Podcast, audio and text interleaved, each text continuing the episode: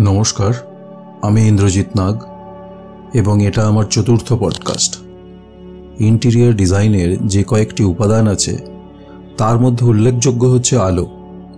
আলোর সাহায্যেই আমরা অনুধাবন করি রং ও তার বিন্যাস এবং বয়ন, অর্থাৎ টেক্সচার আলো থেকে তৈরি হয় একটা পরিবেশ, তৈরি হয় একটা মানসিক স্থিতি। ইন্টিরিয়ার ডিজাইনে আলোর গুরুত্ব নিয়ে আলোচনা কখনোই সংক্ষেপে করা সম্ভব নয়। আমরা তাই এটাকে দুভাগে ভাগ করে নেব। আজ আমরা লাইট এবং লাইটিং ডিজাইনের কিছু প্রযুক্তিগত তথ্য নিয়ে আলোচনা করব। এখানে যেসব তথ্য ব্যবহার করা হয়েছে, তার কোনোটাই আমার ব্যক্তিগত নয়। সবই কোনো সূত্র থেকে নেওয়া, প্রয়োজনে প্রকাশ করা যেতে পারে। আলো প্রধানত দুই প্রকার, প্রাকৃতিক ও কৃত্রিম। প্রাকৃতিক অর্থাৎ সূর্যের আলো এবং কৃত্রিম অর্থাৎ যেটা মানুষের তৈরি।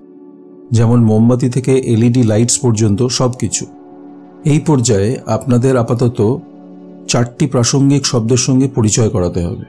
যেমন লাক্স, লুমেন, কালার টেম্পারেচার ও লুমিনাস এফিক্যাসি।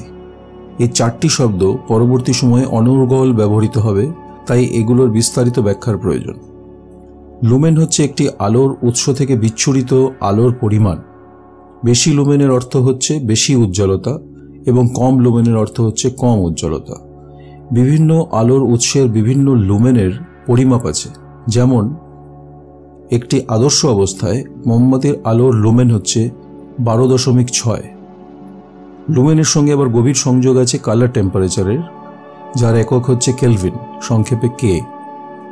মোমবাতির শিখার তাপমান যখন হাজার ডিগ্রি সেলসিয়াস, তখন তার কালার টেম্পারেচার হবে এক হাজার কে, অর্থাৎ হাজার কেলভিন।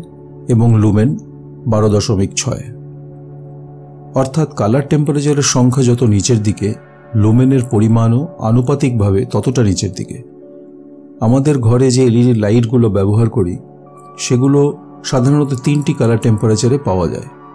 যেমন দু থেকে তিন হাজার কে, যেটা হালকা হলুদ আলো নিঃসৃত করে, যাকে বলা হয় ওয়ার্ম হোয়াইট এরপরে আসে চার হাজার কে যেটা হালকা হলুদ এবং সাদা আলোর মাঝামাঝি আলো দেয়, যাকে বলা হয় কুল হোয়াইট অথবা ন্যাচারাল হোয়াইট এবং জোরালো সাদা আলো ছ হাজার থেকে সাড়ে ছ হাজার কে, যেটাকে বলা হয় ডে লাইট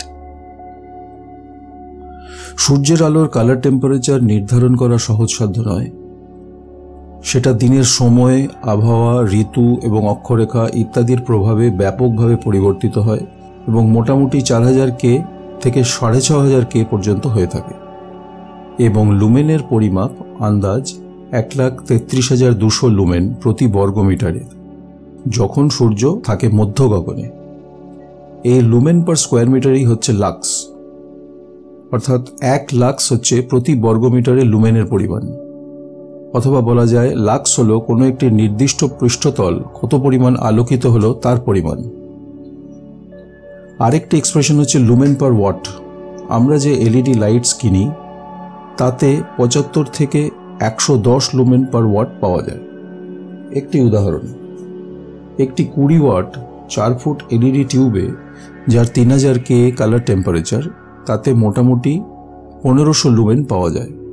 অর্থাৎ প্রায় পঁচাত্তর লুমেন পার ওয়াট সেই টিউবই যদি চার হাজার কে টেম্পারেচারে আসে, তবে সেটি দিতে পারে দু হাজার লুমেন অর্থাৎ একশো লুমেন পার ওয়াট এই হচ্ছে লুমেন এবং কালার টেম্পারেচারের সম্পর্ক।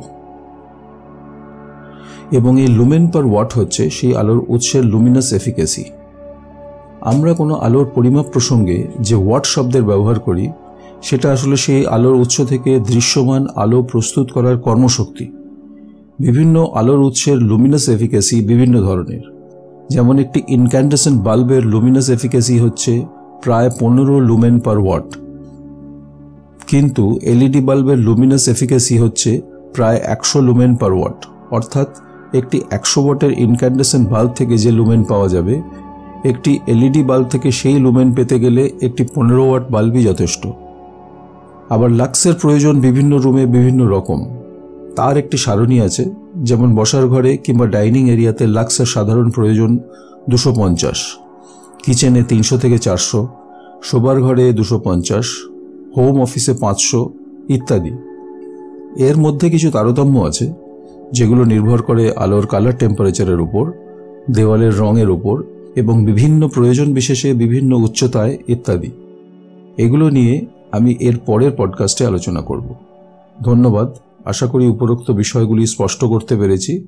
এবারে এর দ্বিতীয় পর্ব নিয়ে আপনাদের সামনে আসব।